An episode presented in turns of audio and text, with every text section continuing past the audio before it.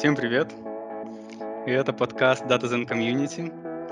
Наше комьюнити — сообщество про дату, про технологии, которые связаны с датой, про людей, которые связаны с датой. И в целом мы пропагандируем мир во всем мире. Но вот конкретно сегодня будет не очень мирная тема, а именно мы пытаемся поговорить про то, какой язык программирования больше всего подходит для работы с датой. И у нас в данном случае выбор из двух языков — это Scala и Python. Отстаивать э, честь скалы будет у нас Дмитрий. Дима, привет. Всем привет, всем привет. А, а честь питона будет защищать э, Александр. Саша, привет. Всем привет, всем привет. Очень рад быть здесь с вами.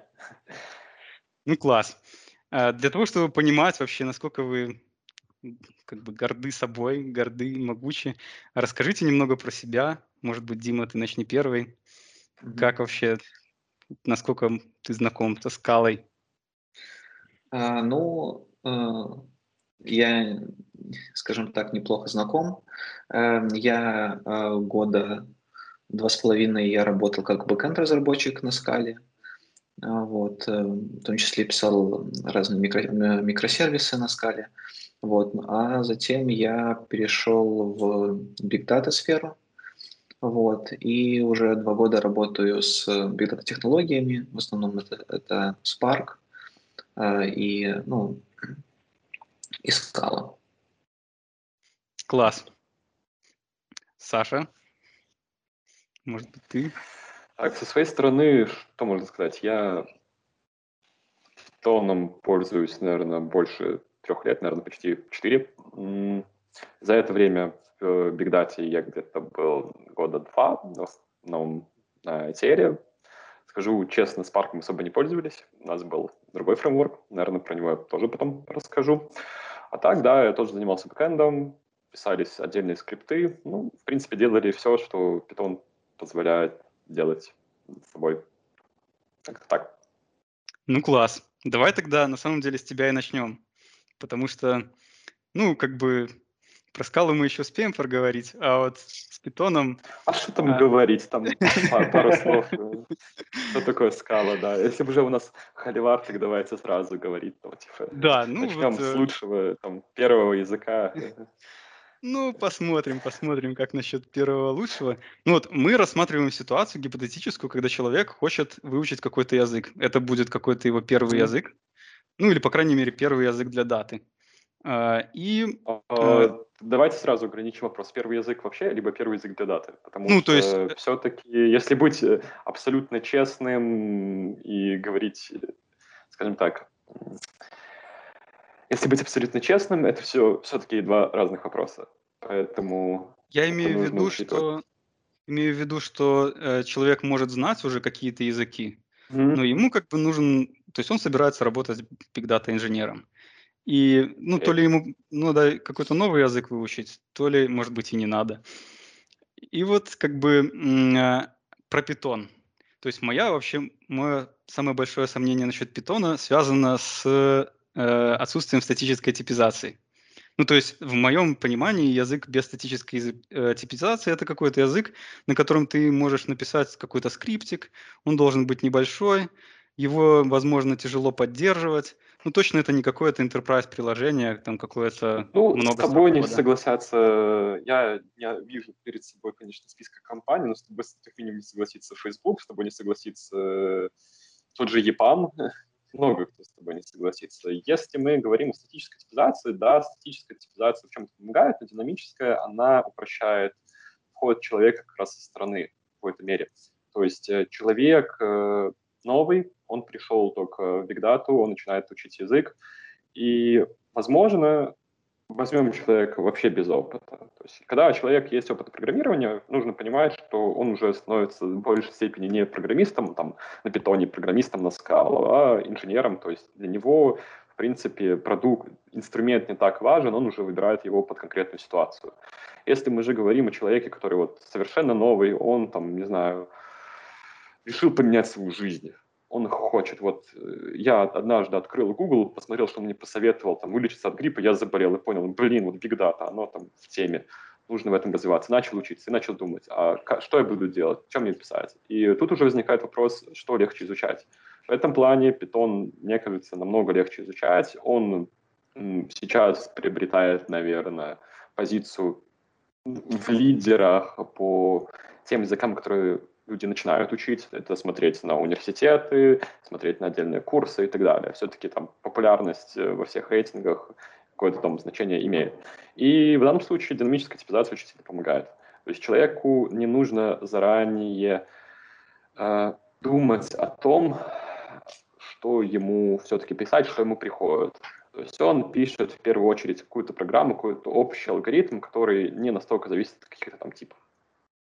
Да, но потом ты сталкиваешься с тем, что тебе нужно отрефакторить твой код, и ты такой типа, о, что мне а, делать? Рефакторинг кода, давайте тоже прямо говорим, что динамическая статическая типизация не является панацеей от тех же самых ошибок, тех же самых рефакторов, да, э, люди там не бессмертные, люди все делают какие-то ошибки, баги возникают в любом коде, иначе не было бы там проблем как-то истории, баги на миллионы долларов, на миллиарды долларов, когда там ракета, ошиблась, тип написали, не тот, там вместо, там, что там был, flow 32, там flow 64, либо что-то другое, не подумали. Вот, статическая типизация, ошибка есть, ошибка есть. в первую очередь, качество написания кода зависит от э, внимательности разработчика, и если мы говорим о динамической типизации – то тут нужно иметь в виду, ну, опять же, мое субъективное мнение, что не зря во всех компаниях учат э, тестированию, правильным техникам тест-дизайна,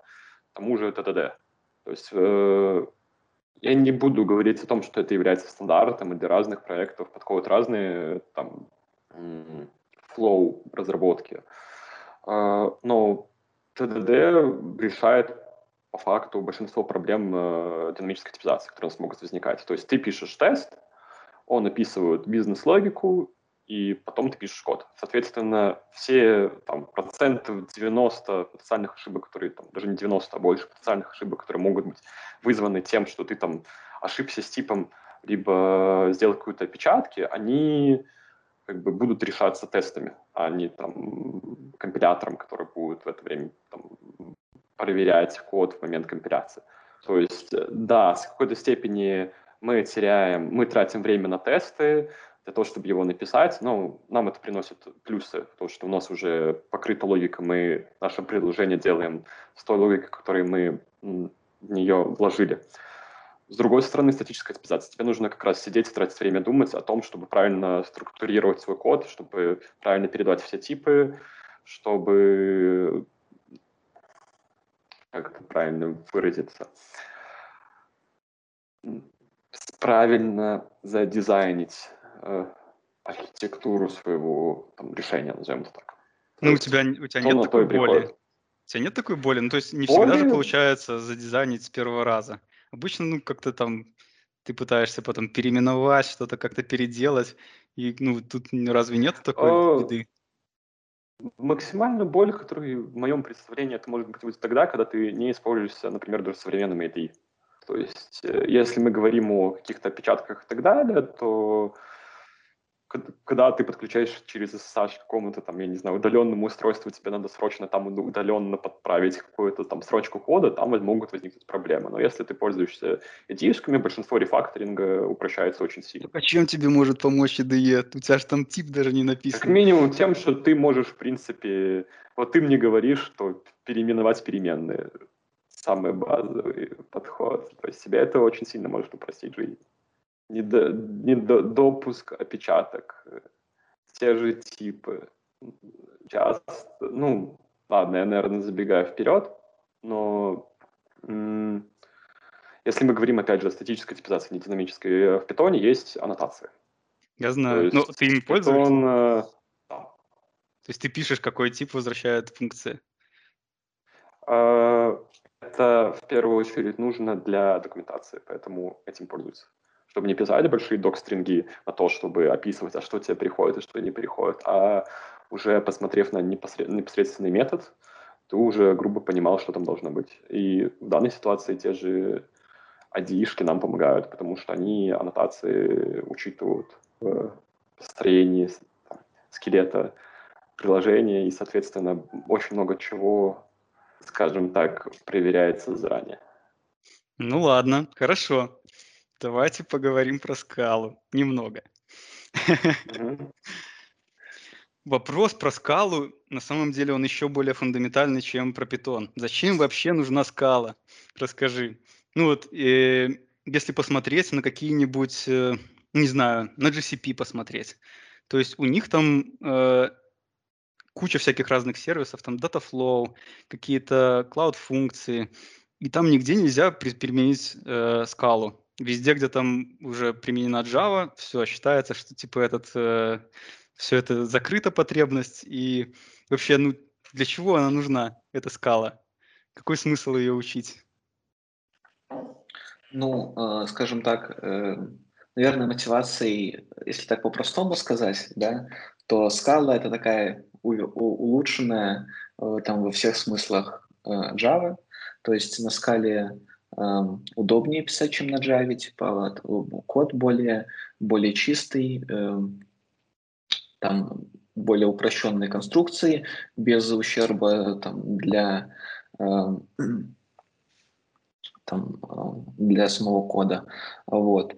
И, в принципе, плюс еще э, она еще функциональная, в отличие, э, кроме того, что она полностью э, объектно-ориентирована, э, в отличие от Java, скажем так, на pure, pure э, э, объектно-ориентированная, так она еще и функциональна, то есть э, она как бы совмещает в себе два подхода.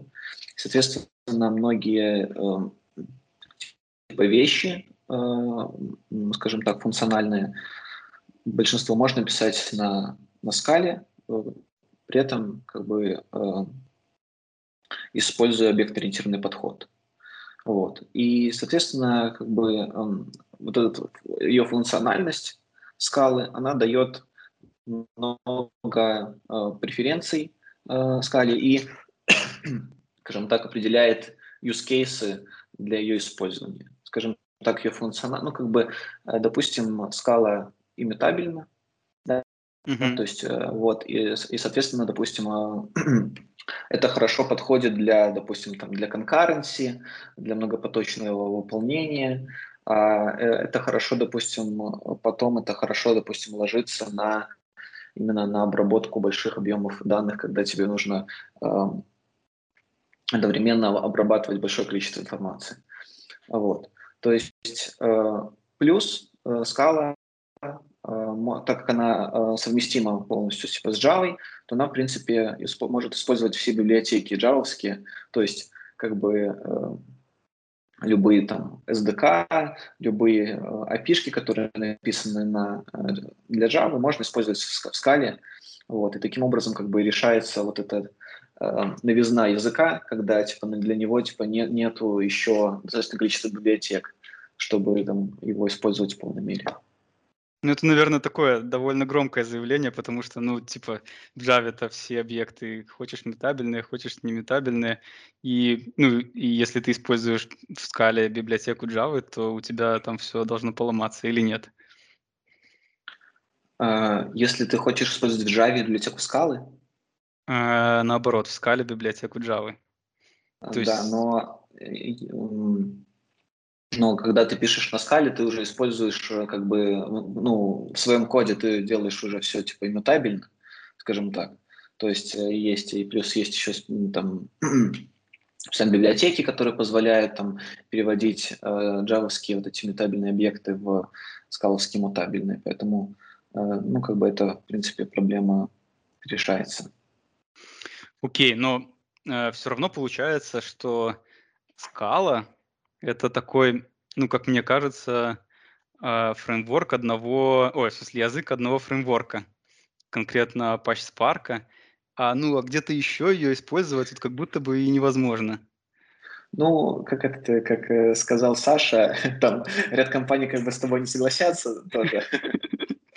А, вот, ну, на самом деле, на самом деле, э, это, мне кажется, такое, типа, небольшое заблуждение для, наверное, тех, кто может быть, там пришел в, в не знаю, в Big Data откуда-то там, типа, из другого, ну, короче говоря, там откуда-то со стороны, да. Для а я как... скажем так, да. а я как, допустим, человек, который пришел уже, типа, с, я изначально начал с веб-разработки, на самом деле э, именно ну, эм, Scala на самом деле используется очень много, типа, в разных use cases. Скажем так, кроме, допустим, э, э, веб-разработки, а, она там, допустим, используется, допустим, для тех же микросервисов. Есть много там ну, всяких библиотек и проектов, которые написаны именно на скале. Наверное, один из самых популярных, ну, одни из самых популярных, допустим, тоже Akka и Kafka, они написаны именно на, на скале. И, скажем так, э, поэтому на, очень удобно разрабатывать различные это основано именно на, на вот.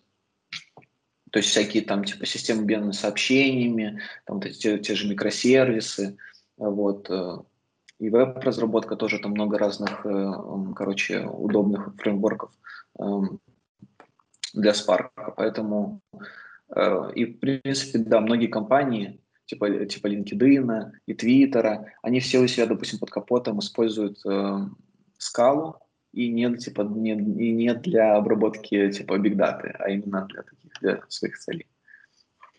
Ну что ж, хорошо. Как-то плавно переходим назад э, к питону. Тут Дима затронул такую интересную тему, как многопоточность, производительность, mm-hmm. вот это вот все. Что ты можешь как-то пояснить за питон в этом разрезе? Он проигрывает Scala. Я тут ничего защищать в этом плане как-то питон не буду. У нас э, в питоне есть ряд проблем, связанные с многопоточностью. Но в первую очередь нужно, во-первых, сказать, что это проблема все-таки основной реализации питона. Это проблема CPython. Если мы говорим о э, ряде других реализаций, это Jython, IronPython, PyPy и так далее, то там таких проблем нет. Э, тем, кто не знает, в чем заключается, в том, что ты можешь создать э, любое количество потоков на процесс, но в один момент времени именно работать, если грубо, будет только один. То есть один момент времени, один поток будет использовать ресурсы процесса. Соответственно, если у нас э, возникают какие-то, появляются какие-то задачи, связанные с CPU-баундом, то есть вычисление, либо что-то похожее, назовем это так, то нужно искать э, какие-то другие способы, а не пользоваться потоками. Но в первую очередь есть решение. Э, как Дима сказал, что мы можем, вы можете использовать различного рода библиотеки из Java, так мы можем использовать различного рода библиотеки, написанные на фишке. То есть у нас есть э, Pandas, у нас есть NumPy, и, в принципе, ты можешь создать многопоточное приложение, которое все свои вычисления будет либо делать в этих библиотеках, либо напрямую слать запросы на них. То есть, соответственно, мы будем, это в данном случае э, блокировка э, будет, э, скажем так, э, GIL — это в первую очередь блокировка питонского имплитатора. Если мы задачи переносим на какие-то сторонние языки, библиотеки, то там такой нет. Соответственно, все будет выполняться на сишном коде, соответственно, проблемы с многопоточностью у нас не будет. Это если мы говорим про многопоточность и посторонние библиотеки. Плюс, э, в любом случае, когда мы говорим о Data, тут нужно понимать, что вычисление не всегда является основной задачей. Все-таки у нас какая-то распределенная архитектура, и достаточно в частых случаях основная проблема — это как раз input-out операции между различными микросервисами, различными компонентами системы. И в данном случае можно так сказать, что проблемы с многопоточностью и нет, потому что как бы input-out операции, они не блокируют этот поток, поэтому ты, в принципе, можешь э, писать обычную многопоточную программу. Плюс, что еще можно сказать, всегда можно использовать процесс, если у тебя, конечно, есть ресурсы. Ну, получается, что для того, чтобы использовать многопоточность, тебе нужно ли писать, либо писать на C, либо использовать что-то, что уже написано на C. Uh, либо писать на C, либо использовать что-то на C, либо переходить на другую реализацию питона. То есть если мы уверены, что вот у нас там большой enterprise проект, который крутится на JVM, а мы хотим что написать на Python, потому что у нас много Python разработчиков, они могут спокойно писать на Java, не используют многопоточные программы. Соответственно, mm-hmm. если у нас возникает задача написать что-то, э, программу, которая будет делать очень большое количество вычислений э, процессорных, и у нас э, есть возможность выбрать инструмент, не использовать стандартный CPython, можно вполне использовать PyPy. Э, PyPy — это реализация питона, в которых есть JIT-компиляция. То есть, соответственно, мы, во-первых, можем ускорять вычисления. Я, наверное, перепрыгнул многопоточности. Я, наверное, ошибся. Наверное, дернулся дальше в скорость питона. Ну, я думаю, ну... выдержит. Суть в том, что можно просто переходить на другие э, реализации питона. Ну, не значит ли это... Стоит. Ну, погоди, ну не, не значит ли это, что мы просто пытаемся, ну, грубо говоря, натянуть сову на глобус. То есть у нас как будто бы есть ну, язык, который... Скажем так, э, если чаще всего так и происходит э, в том плане, что я объяснил, что я имею в виду, когда у нас непосредственно стоит задача, который там, нам нужен инструмент, который будет что-то очень быстро считать. Питон — это не тот инструмент, который выбирают в первую очередь. Давайте говорить прямо. Python — это, я не знаю, как это тоже ставить, Python — это все-таки язык общего пользования, и, соответственно, все ограничения, они на, скажем так, все особенности языка, они размазаны для решения этих задач именно общего пользования. Соответственно, Python достаточно быстрый для веб-разработки, он достаточно быстрый для небольших проектов, и поэтому его выбирают. То есть э, это проседание в производительности перевешивается тем, что на питоне намного быстрее разрабатывать. Угу. Скажем Я так. понимаю. Ну, если тебе нужен, если тебе вот там клиент, предположим, говорит, что нам нужно выжать из питона все, что мы можем, э, но мы не хотим менять питон, тогда нужно вот, искать какие-то воркраунды, которые решают эту проблему. И это может быть переход на другую версию питона, смена архитектуры, то есть алгоритм поменять, использовать между потоков процессов, как-то э, эти задачи делать на распределенных системах и так далее и тому подобное. Хорошо. Хорошо, вернемся немного к скале. Самое время.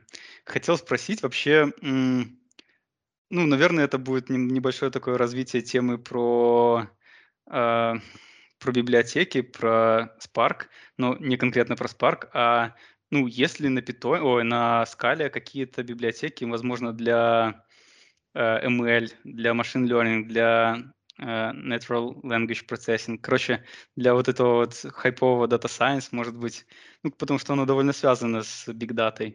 Угу.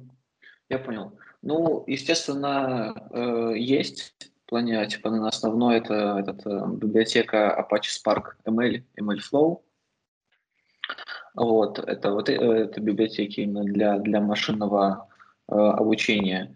Э, ну, кроме того, есть там разные, скажем так, специализированные э, там, библиотеки, типа, допустим, там есть какой-нибудь Apache Prediction IO, вот. Он тоже типа на маш... для машинного обучения, э, вот, но и он как бы под капотом работает Spark, вот, но он такой типа чуть улучшенный. Вот. Для для, там, скажем так, для нейронных сетей есть Apache MaxNet. Вот. То есть, короче, есть ряд, э, ну, скажем так, библиотек для этого, для машинного обучения. Вот. То есть, наверное, для тех, кто скажем так, вот пришел со, э, ну, скажем так, это для каких-то инженеров, для тех, кто работает, допустим, с Big Data и хочет попробовать э, ну, короче, что-то писать для, на, на машин learning, все такое, при этом, типа, не изучая какой-то там новый язык, это вполне, как бы, отличные варианты. А это, Саша, ты специально руку поднял? Да, я специально поднял руку, чтобы задать вопрос. Смотри, Дима, ты говоришь о том, что вот в Spark, ну, в Scala, естественно, в Spark есть отдельный компонент для машин learning и так далее. А насколько их часто используют? Просто и может возникнуть такая, знаешь, как иногда я открываю там статью и смотрю на JavaScript, либо там на C-Sharp написали э, библиотеку для машин learning. И, mm-hmm. со, и как бы, да, она крутая, она все может, но просто этим никто не пользуется. Можешь, пожалуйста, рассказать, э, как часто это бывает, какие, возможно, есть интересные проекты с этими библиотеками, потому что пока что это выглядит как просто. Мы это можем делать, но никто это не делает. Я понял тебя. Ну, смотри, э, я понял. Э, смотри, э, короче, из того, что из, из того, что я сталкивался, в основном действительно эм, обычно дата, дата сайентисты, они работают с питоном. И вот, допустим, меня на проекте тоже это, ну, как бы было на, именно на, на питоне. Вот, но, как я уже сказал, что, в принципе, вот этот, наверное, use case лучше всего со, со скалой подходит для каких-то инженеров, ну, то есть именно те, у тех, кого есть уже, короче, те, кто программирует на, на скале, и они хотят, допустим, попробовать какие-то штуки вот, э, на машин-лернинге, посмотреть при этом, допустим, они не знают питона, вот, но знают э, скалу. То есть, э, если это, типа, наверное, если это какой-то продакшн и э, э, ну, какой-то реальная разработка, то зачастую э, из того, что я сталкивался, это, конечно, был Python. То есть это сайентистам удобнее, быстрее, наверное, написать какие-то э, модели, писать их на, на Python. Но как бы сам факт того, что это можно сделать, в принципе, и на Scala, наверное, чуть сложнее, но тем не менее, как бы есть, ну, как бы есть возможность. Поэтому... Ну, это это тоже, наверное, выглядит как такого своего рода попытка натянуть сову на глобус. Ну, потому Нет, что я не совсем представляю, как, как ты возьмешь там какой-то... Ну, я, я представляю, как работает data scientist. Он, типа, открывает Jupyter Notebook. И что, там да. можно писать на скале? или, или, да. или в самом деле можно? Я не знаю, ну, ну нет. наверное, нет. На самом деле у нас, у нас, у нас, были, у нас были такие, типа, эм, случаи, когда надо было, типа, допустим, дата-сайентисту, мы интегрировали э, нашу модель, ну, короче, надо было, чтобы эта модель, она как бы э, работала именно э, в, короче говоря, в Scala-коде нашем, и у нас дата-сайентисты, допустим, переписывали с Python э, на, на скалу. Вот. Но это, как бы, я тоже говорю, что это, типа, такие специальные use cases, и скорее тут важна э, именно возможность этого, э, это сделать, чем Давай тогда. распространенность этого использования. Давай тогда к ряду еще как раз вот вопрос. Э, насколько вообще, на твой взгляд, легко выучить скалу? И надо ли для этого знать Java? Как вообще будет? Вот я, я как представляю себе, что ты открываешь скалу, и когда ты хочешь декомпилировать какой-то класс, ты нажимаешь на него, там, допустим, в идее, и он у тебя выкладывает код на, на Java, или нет, или это не так. Как вообще, надо Java знать или не надо? И как, насколько легко выучить скалу? Uh, ну, конечно, знание, я бы сказал, что знание uh, Java, в принципе, очень помогает при изучении скалы, потому что как бы ты все очень, оно все очень хорошо там мапится с друг другом, ты хорошо все понимаешь, как работает, но в принципе э, нет никаких проблем, чтобы выучить типа скалу сразу без знания, без знания Java. Вот. Эм. Плюс, э, ну, как я уже говорил, что, в принципе, как бы изучая скалу, ты, в принципе, как бы охватываешь, скажем так, два мира. То есть ты, с одной стороны, изучаешь объектно-ориентированное программирование, через скалу. С другой стороны, ты и изучаешь функциональное программирование, то есть типа, ты можешь попробовать а, различные конструкции, вообще типа саму эту парадигму понять, как она работает а, через, через скалу. Иногда упрекаю скалу в том, что она типа слишком сложная, но обычно эта сложность, она возникает тогда, когда, скажем так, строятся какие-то очень сложные конструкции на, на типах какие-то, какие-то сложные эм, э, имплиситы, которые не, не, не, не очевидны, и когда там очень структура типов. Но э, если мы там, скажем так, сильно с такого как бы нету, чего-то супер такого э, нагромождения, то в принципе как бы никаких э, дополнительных сложностей изучения скалы, э, не, скажем так, не приносит. А что насчет, допустим, какой-то, ну, какая-то проблема, да? Я хочу там на Stack Overflow загуглить. Я представляю, что у Python там комьюнити вообще там, наверное, максимальное. А что по комьюнити скала? нормально вообще гуглится все или есть Я бы сказал, что с, с большего, с большего да. То есть достаточно, у Scala тоже достаточно большой комьюнити, плюс, допустим, там популярность различных там технологий типа Spark, она тоже как бы расширяет, условно, расширяет комьюнити, то есть больше людей э, вовлекаются в изучение скалы. Э, вот. Плюс там проходит ежегодно много разных личных конференций э, вот, по скале и, в принципе, по функциональному программированию, где, в принципе, затрагивается как бы эм, скала тоже. Вот, поэтому э, я бы сказал, что никаких э, дополнительных сложностей нет, то есть комьюнити большое. Ну, во всяком случае, у меня не, не возникало никаких таких моментов, когда э, я, не, я не смог найти ответ. Ну, хорошо. У меня есть на самом деле еще один каверзный вопрос, но он уже прям вам обоим сразу. Что в ваших языках там, как обстоят дела с э, обратной совместимостью? То есть вот вышла новая там версия питона или скалы, и я вот хочу ее использовать. Есть ли у меня какие-то проблемы с этим, учитывая, что у меня довольно такая обширная кодовая база, там куча написано классов? Ну, если давайте я начну. Эм, скала не совсем типа обратно совместима, э, скажем так. Э, то есть в рамках, в рамках там, мажорной версии они, она, она как бы совместима, но когда мы теперь переходим на следующую, допустим, там, с 2.11 на 2.12 или с 2.10 на 2.11, то там уже э, как бы эта совместимость теряется. Она именно теряется совместимость, типа бинарная совместимость. То есть тебе, скажем так, совместимость исходников, она типа остается. То есть тебе просто надо как бы пересобрать э, свой проект, если ты хочешь использовать новую версию. Тебе нужно просто собрать ее под новую версию скалы. А как, вот. это, как с этим дела обстоят в питоне? В питоне, в питоне э, мы жили при, как то как это правильно сказать, двоевластии очень долгое время официально до 2020 года. В общем, наверное, сейчас помню, ну не с конца 90-х, с начала 2000-х годов вышла третья версия питона.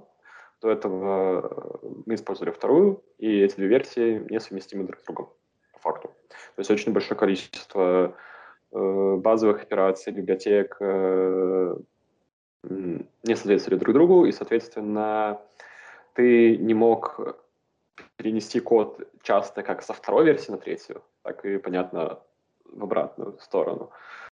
А, по более мелким версиям обратная совместимость есть.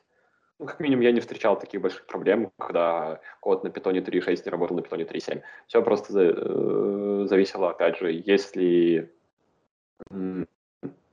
библиотеки под эту версию написаны, либо нет. А, что еще сказать?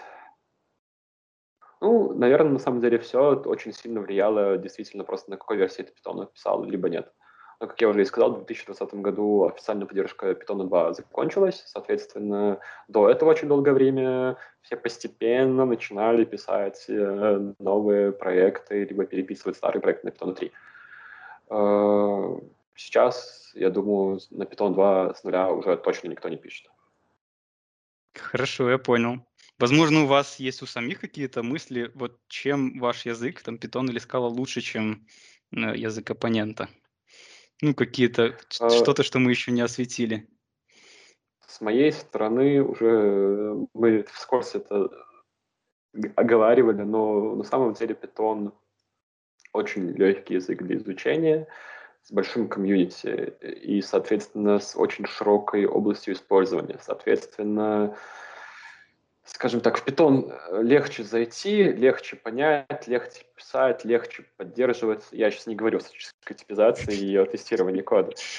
Э, легче прийти с человеку со стороны, если он уже знает Python, и начать что-то на нем писать. Соответственно, если вы хотите прийти, что-то попробовать, что-то накидать, что-то начать делать, Python в этом плане, мне кажется, намного лучше скала.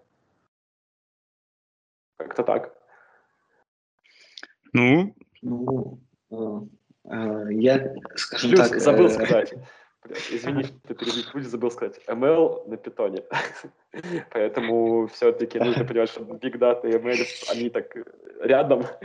И как бы писать какие-то сложные вещи, которые очень сильно связаны с ML, на питоне намного проще. Плюс тоже в защиту питона, я об этом не говорил, но я поинвестигировал, это так. Есть тоже достаточно большое количество различных фреймворков, которые сильно упрощают э, жизнь в питоне с бигдатой. Если мы уже говорим про Spark, есть библиотека PySpark, соответственно, если ты такой человек, пишешь на питоне, хочешь чем-то попробовать что-то подписать, ты можешь э, загуглить, открыть источники и начать писать на Spark. Для Spark, точнее, так будет правильно сказать. Плюс есть достаточно большое количество новых э, интересных проектов, которые э, позволяют э, писать достаточно интересные вещи на том же питоне. Что-то типа Дарта. Я, я сам им не пользовался, но я поинвестигировал, почитал и выглядит достаточно перспективно. Особенности для тех людей, которые хотят именно что-то попробовать, посмотреть, как это работает а не идти прямо сразу в жуткий enterprise, который там у нас вот один сервер, давайте писать что-то под него и так далее. Как так. Извини, что перебил. Нет, Э, я просто скажу, что я, как сказать, не языковой шовинист, поэтому я, в принципе, э, не против Я, я, на, я, в принципе, деле тоже согласен со всем, Я, на самом деле, тоже не языковой шовинист совершенно. У меня так получилось, что я писал не только на питоне, и поэтому вообще как-то все говорят, что когда ты много поработал, ты уже становишься не программистом на питоне, а инженером. Поэтому э, язык — это инструмент. Я с тобой согласен. Тут просто как бы Антон немножко так типа пытается стравить, типа, а чем ваш лучший язык? Да-да. Поэтому, в принципе, как бы я э, согласен с Сашей. Действительно, наверное, на скале чуть э, не так э, не так легко, типа, и быстро типа пишется код, особенно если тебе нужно вот именно прям быстро что накидать. Но зато на скале достаточно, ну, как бы, наверное, одна из причин, почему люди вообще начали как бы интересоваться скалой, это, наверное, именно ее функциональная составляющая. Вот, то есть, скажем так, эм, многим было это интересно, но, допустим, не многие там хотели знакомиться именно с чисто типа функциональными языками. Это, скажем так, они, честно говоря, мало применимы э, в, там, в продакшене очень редко используются. То есть, типа, как чисто как там поиграться, что такое интересное сделать, да, а вот именно, именно там так полностью типа, в продакшене это типа сложнее. А как скала, скале как раз-таки удалось совместить эм, и удобный, скажем так, интерфейс, и знаком, ну, короче, знакомые эм, конструкции, скажем так, с объектно-ориентированной типа, с Java, и плюс она принесла функциональность, скажем так, и это достаточно как бы интересно, можно действительно интересные вещи писать, плюс как бы она ну, как бы не такая там какая-то узкоспециализированная, скажем так, на ней можно много сделать, писать, она как бы в продакшене э, очень широко применяется. Вот. Э, поэтому я бы сказал, что именно вот на скале именно мне как бы интересно э, писать. И многие сюда именно приходили вот именно за этим, зачем-то пробовать нового, э, чего такого интересного, молодежного. Выглядит так, что одним языком не обойтись тут в этой вашей бигдате. Все, ж, если хочешь решить какую-то задачу, нужно выбирать под нее соответствующий инструмент. И не всегда один, а, ну, как разные задачи, все задачи можно решить при помощи какой-то одной универсальной палочки-выручалочки. Ну да. Либо, как скажут языковые шовинисты, используйте питон. Ладно, ребята, хорошо поговорили. Было приятно с вами познакомиться, поболтать по поводу того, что лучше, что хуже. Надеюсь, да, спасибо, еще... Да, спасибо тебе за то, что вот организовали такой подкаст. Было тоже очень интересно по пообщаться, пообсуждать. Напомню, это был подкаст Data Zen Community. Комьюнити сообщество о дате, о всех таких штучках новомодных. Всем спасибо. До новых встреч. Спасибо. Пока. Всем пока.